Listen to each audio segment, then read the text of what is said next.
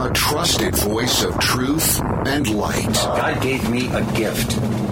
I shovel well. I shovel very well. And a rally point for those who've accepted the reality that they are not sheep.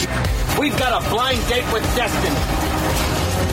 And it looks like she's ordered the lobster.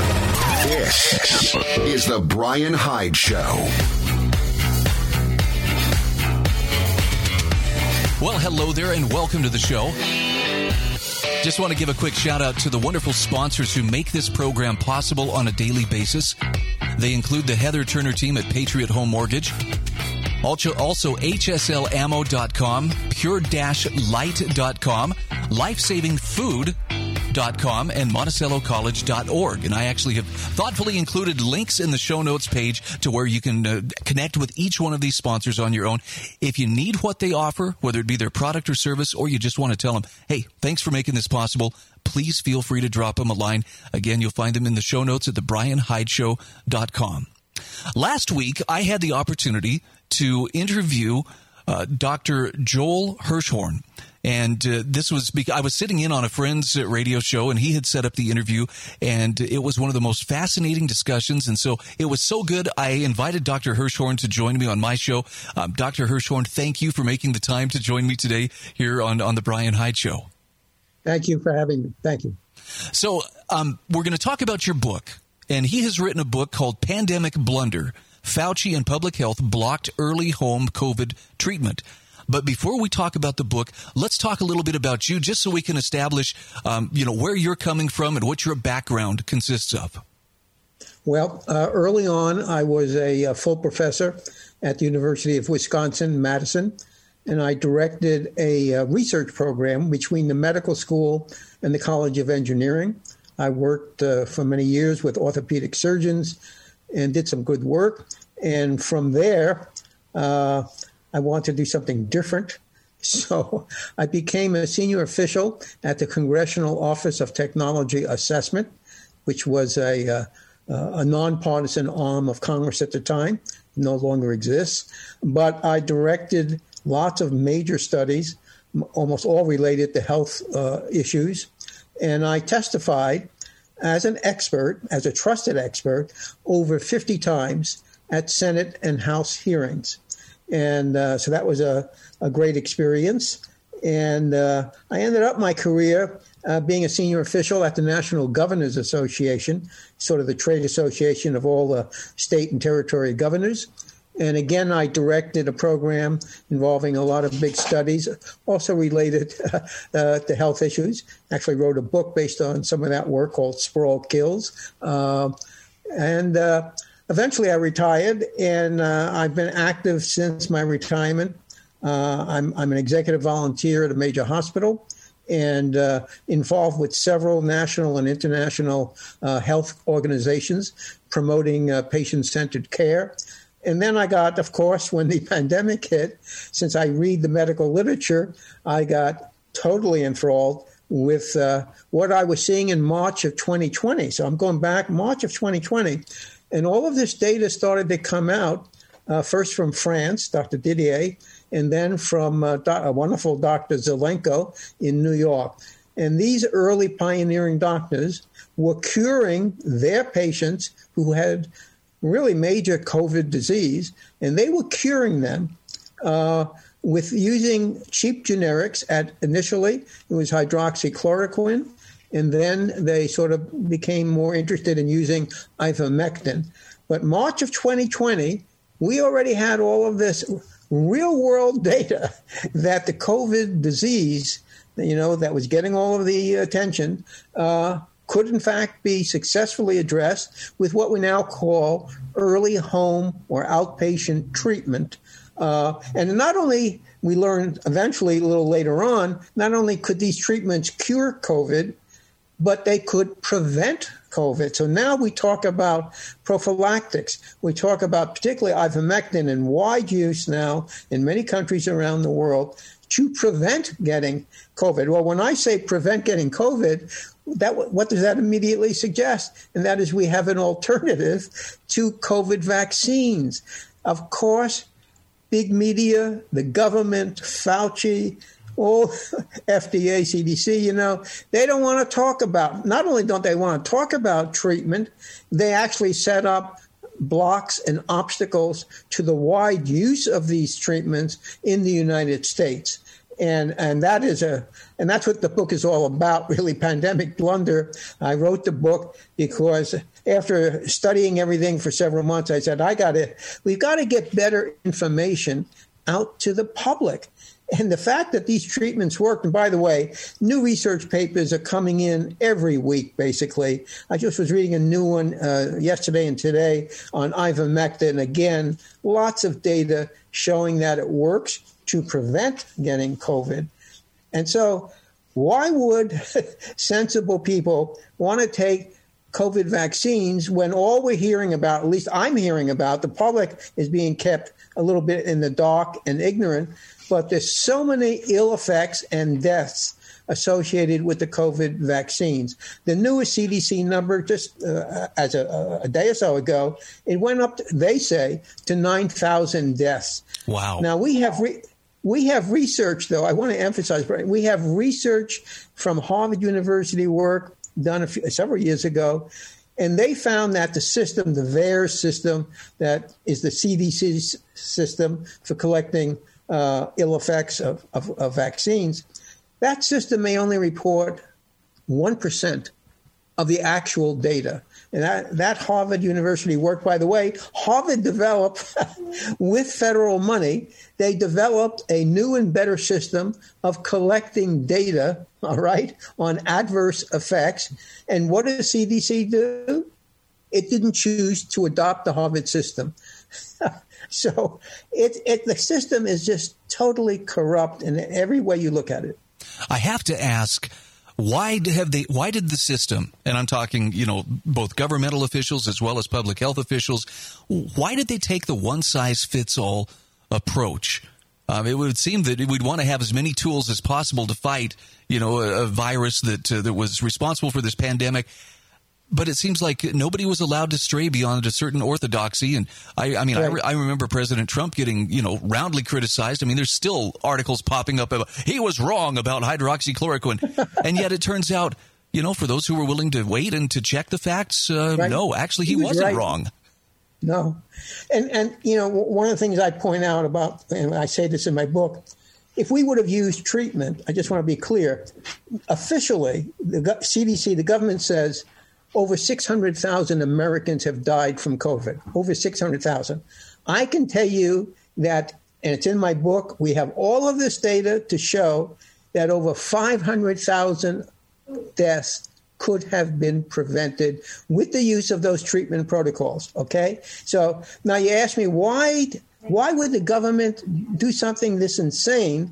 Why cause all of half a million deaths? That's in the United States alone.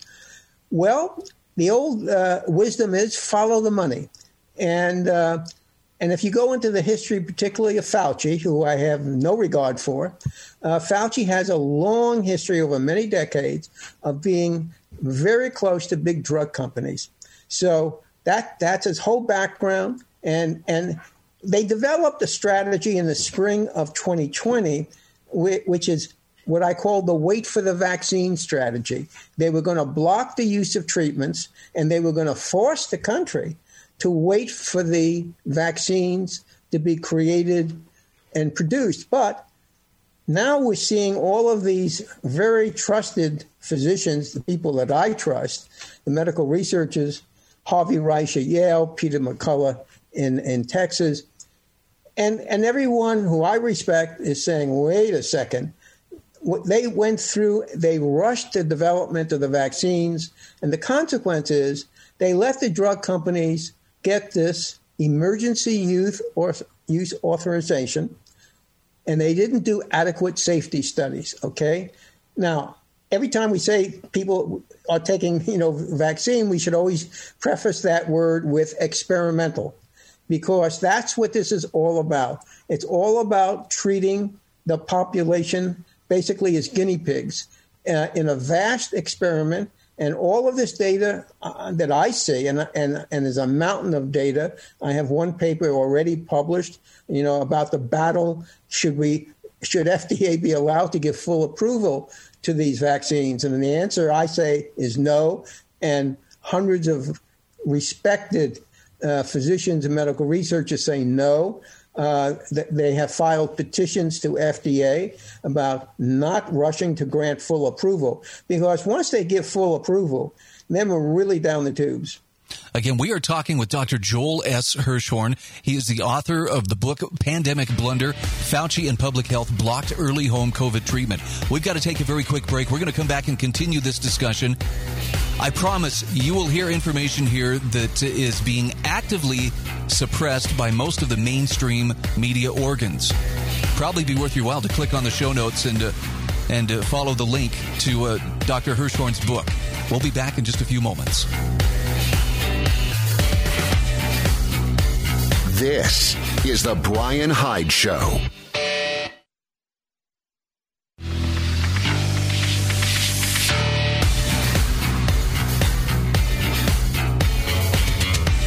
This is The Brian Hyde Show. Hey, welcome back to the show. Again, I am visiting with Doctor Joel S. Hirschhorn, who is the author of Pandemic Blunder, Fauci and Public Health Blocked Early Home COVID Treatment. Now, if that sounds like, well, that's not such a big deal to you, can I just invite you, please consider that uh, this means that public health officials and, and Doctor Fauci, who sits at the top of that uh, that health food chain in terms of governmental involvement, were actively keeping effective treatments from the public. And the media piled on and said, oh, yeah, there's nothing to this. And and there was uh, Doctor Doctor Hirschhorn, there was a lot of disinformation and misinformation, which was used to keep people from ex- accessing things that, that could have been helpful. And that means there were a lot of deaths that uh, likely would have been prevented had people had access to those treatments. Absolutely. And that's my point. five hundred thousand deaths, American deaths, could have been prevented. Half a million people died unnecessarily, okay? And yes, um, there was suppression, absolute suppression of all the positive information on the use of cheap generics. Cheap, I want to emphasize, these were generics that were used for decades, decades, safely. Hydroxychloroquine, ivermectin. Okay, fully approved by the F D A, fully approved, not like the vaccines that are not fully approved. And yes, all of the positive information, nearly all of it, was suppressed by big media, mainstream media, corporate social media. It's amazing. Some people were surprised that I got my book published, but I never was on social media. If I had been, I would have been knocked off of it long ago. Uh, yes, yeah, so we've had a continuous flow of positive, as I say, almost on a weekly basis, more studies come out that ivermectin works and hydroxychloroquine works. By the way, I want to emphasize, the, the, again, follow the money. Most of the great medical researchers around the world doing this good work on treatments can't get their work published in major medical journals. Why not? Because major medical journals get their revenue from advertising from big drug companies. So everywhere you look, and the other thing I always like to point out, how does Fauci control the medical establishment? Fauci at N I H gives out every year over three billion dollars in grants. So you have thousands and thousands of academic physicians, medical researchers, and institutes and universities, all depending for their livelihood on grants from Fauci's N I H division. So this is, again, money controlling the system. That's what you see, I see everywhere, a totally corrupt system. And I want to emphasize, and I check on this all the time, we still have some great physicians in the United States going against the grain. There are doctors like George Farid in California, uh, Doctor Zelenko in New York, and, and others who are giving their patients early treatment protocols, either hydroxychloroquine and or ivermectin. They're still doing it, even though, now, an interesting point that I learned recently, at least eighty or ninety percent of American physicians work for hospital systems, hospital corporations. They can't act independently. It's only the independent clinicians, frontline doctors, who can still give out the, the cheap generic treatment protocols, okay? But the ones who work for big corporations, they're stuck because those hospital corporations are following the federal guidance, Fauci's guidance, and that's blocking them. I asked my primary care physician who works for a major hospital system, I said, listen, I research all this stuff. I know my data and everything. Will you give me a prescription of hydroxychloroquine? He laughed. He said, I can't do that. And that's the problem. But what I want to emphasize, and all of this is in my book, individuals can get hydroxychloroquine and ivermectin to use. They have to go to, a, there's several websites that they can go to, and they can get doctors who will get them prescriptions and get the drugs sent to them. So it's still possible for people to follow the treatment protocols. And then there's one that I advocate in my book. It does not require any prescription medicine. It's just a sensible use of vitamin C, vitamin D, uh, uh, and, and zinc, and an old supplement called quercetin. Those four together represent, again, a treatment cocktail that improves your natural immunity. And I, and again, I want to emphasize something. Half of the U S population got infected at some point with COVID. They all, half the population, without most of them, without any serious health effects. They didn't die. They didn't go to the hospital. But they have natural immunity, and I can't emphasize this enough. If you have natural immunity, every doctor that I respect and researcher that I respect all come to the same conclusion. Don't get the vaccine if you have natural immunity. In fact, the reason why we're seeing in Europe, particularly in the U S, a lot of people dying from the vaccines and serious blood clotting issues in brains, heart problems, the odds are that they are people who had natural immunity and then got the vaccine. And it turns out, and this is being researched a lot right now, that the combination of artificial immunity from a vaccine on top of natural immunity wrecks your body. It wrecks your immune system. And that's why we're seeing all of these terrible health effects from the COVID vaccines. Wow. And with the push right now for vaccines, I know Doctor Fauci just recently uh, yes. came out and was was hey, these these need to be mandatory. The vaccines need to be mandated, and I just think, oh my word, uh, the the C D C and the F D A and and you know along that that hierarchy, they, it's like they don't even recognize the limits to their power, and and maybe they've assumed powers they were never intended to have in the first place. Absolutely. Absolutely. I agree. It's nothing but coercion now.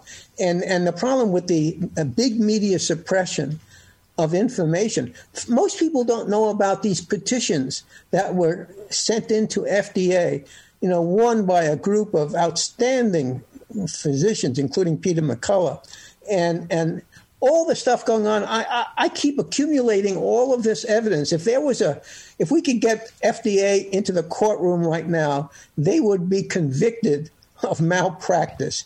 They would be absolutely convicted because the evidence is absolutely overwhelming that these vaccines pose a lot of risk. And what, what we have doctors, the good doctors saying is that the benefit to risk ratio doesn't make any sense for most of the population. In other words, there's too little benefit and too much risk. And the only group where that, where you have a good benefit to risk ratio is for people over seventy. For them, okay, there's a lot of benefit not to get COVID. But for everyone else, literally everyone else, especially young children, adolescents, young people never, statistically, based on the government's own data, young people never faced any significant health risk from COVID to begin with. And that's true for most of the population. If you're in your thirties, forties, fifties, sixties, you don't have a lot to fear from getting COVID, except you'll get natural immunity, which is good.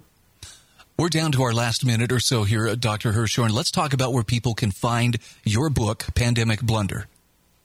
Well, it's easily uh, obtained on Amazon. It's now in in a print edition, a, uh, a Kindle edition, and an Audible edition also. But it's sold wherever books are sold, but very low prices on, on Amazon And uh, but some people don't like to use Amazon. That's fine. It's it's available everywhere. I saw I checked it's being sold on eBay. I mean, everywhere it's being sold. And I'll tell you, it's like a, a it's like a, a, a course one oh one on the pandemic.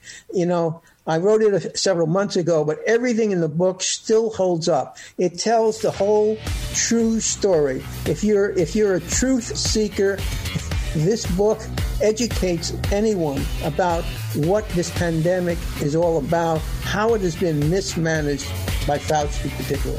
Okay. I have a link in the show notes at the brian hyde show dot com. Again, show notes for July thirteenth. Doctor Hirschhorn, thank you so much for spending some time with us. It was great to visit with you. Thanks for the opportunity, Brian. Thank you. This is The Brian Hyde Show.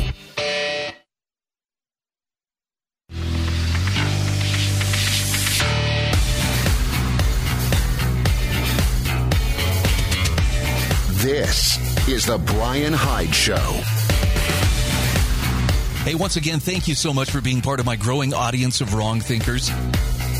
I just want to give a quick shout out here to Patriot Home Mortgage, specifically the Heather Turner team at Patriot Home Mortgage in Saint George, N M L S I D seven one five three eight six, an equal housing opportunity lender. If you are one of the very fortunate few who are uh, part of this exodus to the Intermountain West, and particularly if your, uh, you know, your journey is taking you to the great state of Utah, you should really talk to the Heather Turner team at Patriot Home Mortgage when it comes to getting the financing for the home of your dreams, because it's a very competitive market, to put it mildly, and Heather has decades of experience in the lending industry. She clearly knows the ins and outs of what the lender needs, what the borrower needs, and if you need things to happen quickly, because time is of the essence, whether it's V A loans, traditional loans, reverse mortgages, or just refinancing your existing mortgage, Patriot Home Mortgage and the Heather Turner team at Patriot Home Mortgage, they're the ones you want to talk to. Call four three five seven zero three four five two two or follow the link on my show notes page at the brian hyde show dot com. Man, I don't know where to begin with all the crazy stuff that is going on right now. Uh, there's there's a couple of things that uh, that bear mentioning. I don't know if you're following this. The state of Texas, Democratic lawmakers literally boarded charter flights to flee the state so they wouldn't have to vote and presumably lose in the legislative uh, arena on uh, voter reform laws. And I know we're not supposed to question this, right? Isn't that isn't that the mark of, uh, well, you must be some kind of extremist if you believe that there's any need for voter reform. But isn't it curious that uh, as various states have stepped forward and said, you know what, because of concerns over last year's election, what we would like to do is make it harder for people to cheat if they were inclined to do so. And this is, of course, being hailed as, well, what you're trying to do then is suppress the vote of this minority group or that minority group. And it's, you know, it, to me, it's it's a lot of screaming about, well, nothing. In fact, uh, it's frankly, I would think that it would they would want to make sure that the voting process was as above board and trustworthy as possible. But for some reason, if you question it, if you suggest, well, maybe it needs to be fixed, uh, nope. They don't want to do that. Now, at the at the federal level, they'd like to have the federal government take over the administration of elections, presumably to make it a little easier for, you know, those who don't have an I D or those who are likely to vote for, you know, the the people in power to be able to cast their vote. You know, don't don't think me a quitter, but this is just one of the reasons why I have uh, stopped putting a lot of faith in voting changing much of anything. It's not that there aren't things that need to be addressed and need to be changed. I'm just suggesting that I think the efforts to do that have to fall somewhere outside of voting. In other words, what you do before and after you vote probably has deeper impact on the overall scheme of how things play out than uh, how you vote on Election Day. But it's crazy. Here these lawmakers fled Texas. I think there's fifty of them who, who fled the state. And now the governor of Texas, Governor Abbott, is saying, we're going to arrest you. The moment you set foot in Texas, you will be arrested for, I don't know what it is, dereliction of duty. But, uh, ah, the political games. It's, you know, I'm not trying to take sides here, although I probably have. It's just, it, I'm so, I'm so over what politicians will do for the sake of grandstanding and demonstrating how important we are and how much you need us. I'm not so sure. I think, frankly, I can I can handle a lot of this stuff on my own. In fact, uh, you know, my life can become a lot less complicated if I can just turn my back on you and you go your way and let me go mine. But they don't want to let me go my way. I wonder why that is. It's very important to them that I, you know, be brought to heel and, you know, that I, I make sure I, I know who's really in charge. But that's the problem. See, I know who is really in charge. It's the God of this universe. And it's not you, Mister or Miz Politician. You guys are just placeholders for a seat of power. And, you know, for the most part, you're not even using your, your influence there wisely. So, no. You know, for you to govern me requires my consent. And I know just enough to know that I can withhold that consent if you're not holding up your end of the deal. So, thanks anyways, but I'm not buying what you're selling. Now, I did have a pretty good laugh when uh, when I saw that, uh, um, who was, oh, the Babylon Bee, of course. You know, there's been a lot of coverage of the uh, Cuban protests that have been taking place the last few days. Interestingly, too, the spin, well, the reason they're protesting is because they're not getting enough vaccinations, enough COVID treatment. That's why they're that's why they're rising up. No, it's not. I mean, do you wave the American flag, you know, because uh, you don't feel like you're getting a timely access to, to a COVID vaccination? No. They're standing up because their government has been violating their rights, and I mean seriously violating their rights, for a long, long time. And the Cuban people are getting sick of it. So I have to give props to the Babylon Bee for at least interjecting some humor into the situation. Democrat governors afraid Cuban desire for freedom could spread to the U S. The article says, as Cubans cry for freedom, a common refrain of right-wing radicals, Democrats are starting to worry that this dangerous movement could gain momentum in the U S. These Cubans, or Cubans as I call them, have obviously been influenced by some radical Trump-type figure, said California Governor Gavin Newsom. I've worked hard in my state to clamp down on freedom in order to fight COVID and climate change, and the last thing we need is people now thinking liberty is a good idea. Democrats have made dictating to American citizens what they can do a big part of all their plans, and this strategy has been especially prominent during the pandemic. Now, many governors and other Democratic politicians are afraid outside influences could turn people against their careful plans, such as randomly telling people when to wear masks. My beautiful, beautiful socialism, Bernie Sanders cried as he fell to the floor before President Biden in the Oval Office. Cuba was supposed to be a beacon to the rest of the world. We have to stop this spread of freedom. Cut off the internet if you have to. You can't cut off the internet, exclaimed Representative Alexandria Ocasio-Cortez. That's how I order pizza. I like mojitos, said President Biden as he licked some ice cream. The White House is still formulating a response to the situation in Cuba. For now, they're advising that if you see anyone espousing extremist notions like freedom, you report them to the nearest government authority. And if you can't find a government authority, report them to Facebook. Oh, man. There's a part of me that wants to cry, though, because there's a lot of truth in that satire. Uh, it, it is interesting, too, though, that uh, there were mainstream press outlets that were reporting, you know, that uh, they, they were chanting anti-government slogans. You know what the anti-government slogan was that they were chanting? It was the word liberty. So here, here's the thing. I'm assuming that you would not have stuck with me this far into this show or this far into, into the program if there wasn't an appreciation or perhaps even an abiding love for liberty in your heart. I think that's what probably brings most of us together. We may look around and think our numbers are pretty small, but, you know, these are people who are believers, people who are committed to the idea of liberty, even if it's uncomfortable. They're willing to do what it takes to claim, use, and defend their liberty. The writing on the wall, at least from where I'm sitting, is that uh, you better have pretty thick skin. If we're to the point now where simply a desire for liberty, invoking the, the word liberty, is equated with anti-government slogans, that should tell you a little something about the opposition that is arrayed against you. And this isn't new. It's been going on for quite some time. I think about Ammon Bundy every time, you know, that, uh, that a mass media, a corporate media outlet reports on him. Inevitably, within the first sentence or two come the words anti-government activist, because they couldn't portray him as pro-freedom activist, pro-liberty supporter. Oh, no, no, he's anti-government. As if everything that government wishes to bless you with is, is the most marvelous thing in the world. You wonder why people don't trust the media? Now, let me rephrase it. You wonder why I don't trust the media? It's because they have become enablers, disseminators of disinformation, misinformation, misdirection. They don't exist to inform us about what's going on, particularly as it relates to uh, those who are exercising political power in our lives. Their job is to keep us from seeing the truth clearly enough that we recognize how thoroughly we are being subjugated and we don't uh, withdraw our consent. So I'm...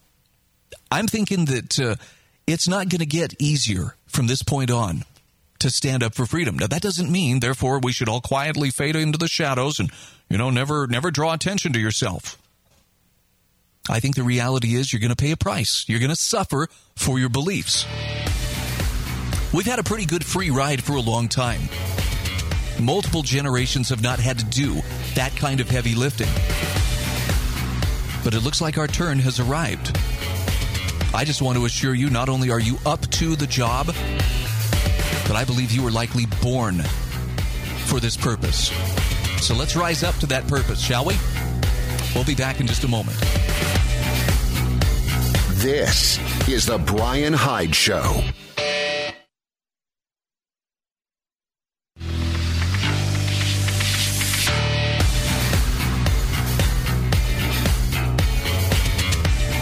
This is The Brian Hyde Show. All right, welcome back to the show. Hey, if you haven't done it yet, I'd like you to find some time, when it's convenient, to visit my webpage, the brian hyde show dot com, and subscribe. That way, if you're not near where the live broadcast is taking place, you can at least know whenever a new podcast episode drops and listen to it at your leisure. Will you find fulfillment? Will you find enlightenment and a clear path through life? I don't know. I mean, I'd be happy if you did, but I'm not making any such claim that that's what I'm going to deliver. I'm just going to share with you what I consider the best information I can find about a number of different issues going on around us and to try to cut through some of the misinformation and the spin and the deception that unfortunately accounts for the vast majority of information that's blasting at us twenty-four seven. I don't have all the answers, but I am determined to ask the kind of questions that will get us a better perspective of what's going on than than what is being spoon-fed to us by, you know, a number of different uh, media outlets. I'm a fan of uh, Caitlin Johnstone. She, uh, I, I, I subscribe to her email. I get it uh, several times a week. And, you know, again, she's one of these individuals who on paper – there's a lot of ways where I don't align with her in her thinking, but the thing that I absolutely respect about her, and I mean, this is this is not uh, she demands my respect. She commands my respect because she is a respectable person in that she speaks the truth as she understands it, understands it rather. And that, to me, is uh, it's okay. I would love to hear from someone, even if I know, well, we're probably not going to agree on very many things, but if I believe that they are speaking the truth— even when it's inconvenient, even when it's painful, I'm much more likely to consider their point of view, and I'm almost always glad that I did. She has a really great article about how violent extremists took over the U S Capitol long before January sixth. And I bring this up because there is a narrative that is being developed right now that is being aimed or used to weaponize and aim the, the weaponry of government directly at people like you and me who were nowhere near the Capitol. We weren't participating in any of the hijinks, and yet it's still being portrayed as, you know, but you guys would support the overthrow of the legitimate government. Pretty scary stuff, because you're talking about roughly half the country that is being targeted with the idea that uh, they're not getting along or they're not going along, therefore they are, what are they, domestic terrorists, white supremacists, the greatest threat to this nation ever. And I know this seems like a totally far-fetched thing, but if you look at what our government has been willing to do to people overseas who would not get on board with whatever, you know, policy or whatever, you know, dictate they were trying to enforce, you just have to understand that uh, drone strikes are not out of the question. Now, I have a hard time imagining something like that happening on American soil until I realize that the same language that is being used or was being used against ISIS and against al-Qaeda and other bad mashes on the other side of the world is being prepared to be used against people like you and me who simply believe in freedom. I mean, it's, it's not enough to make me shut up, but it's definitely enough to make me go, whew, can we at least see what's happening? Here's Caitlin Johnstone's take. She says, no longer content with absurd claims that the January sixth Capitol riot was as bad as the nine eleven attacks, Democratic Party-aligned pundits are now insisting that it was, in fact, worse.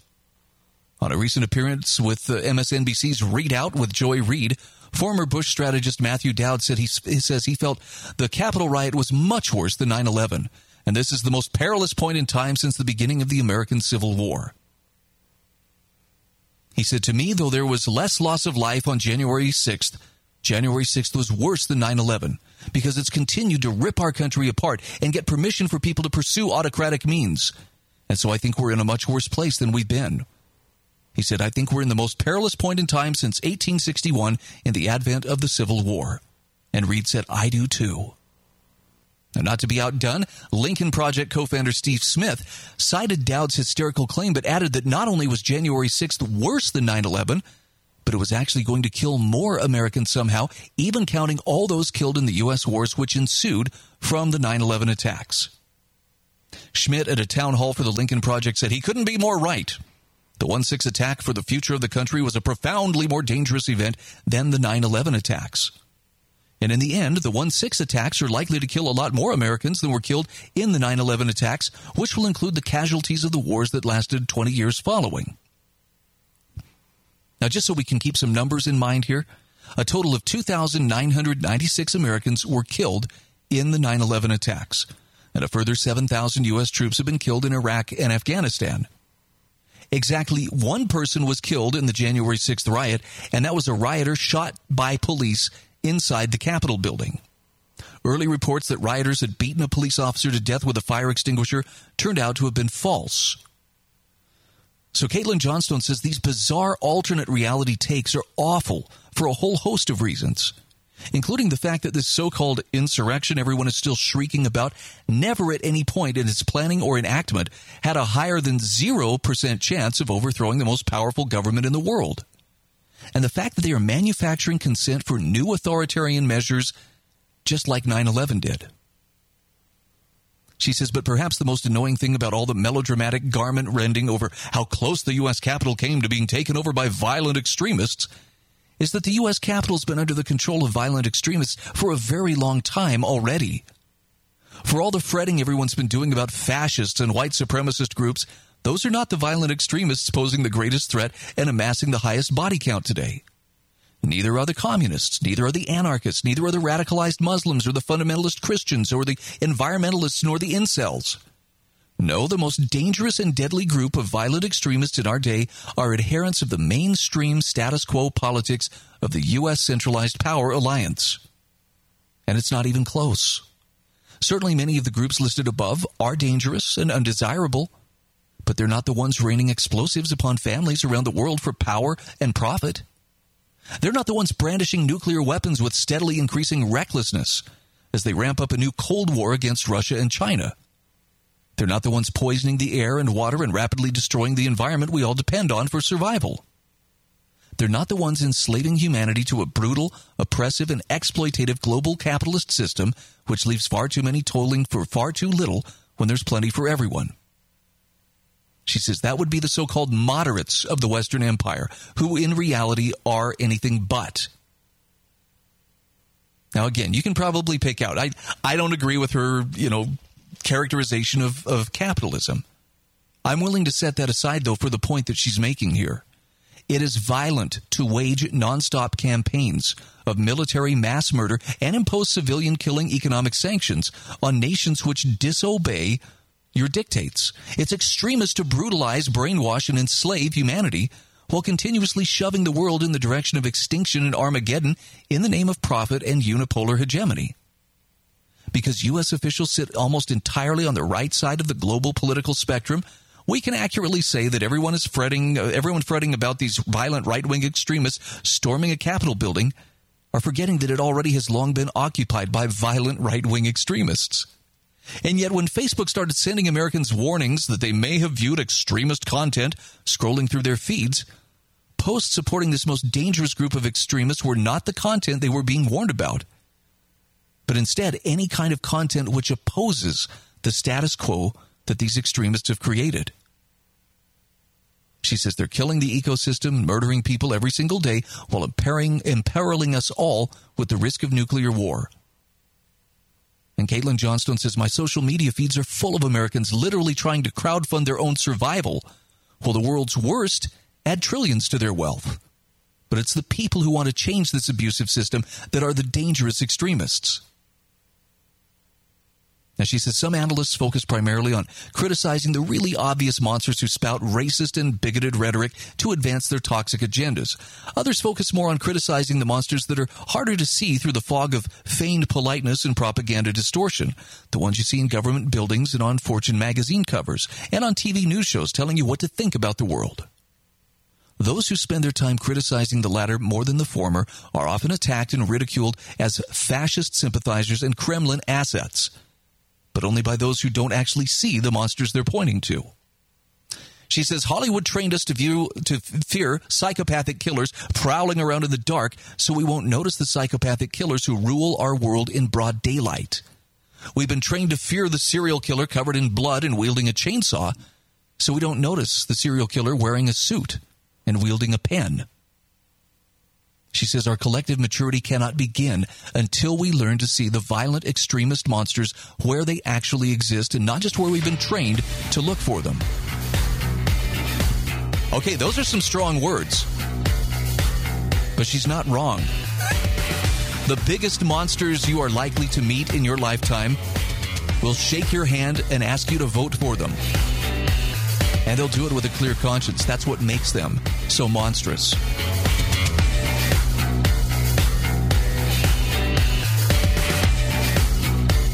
This is The Brian Hyde Show.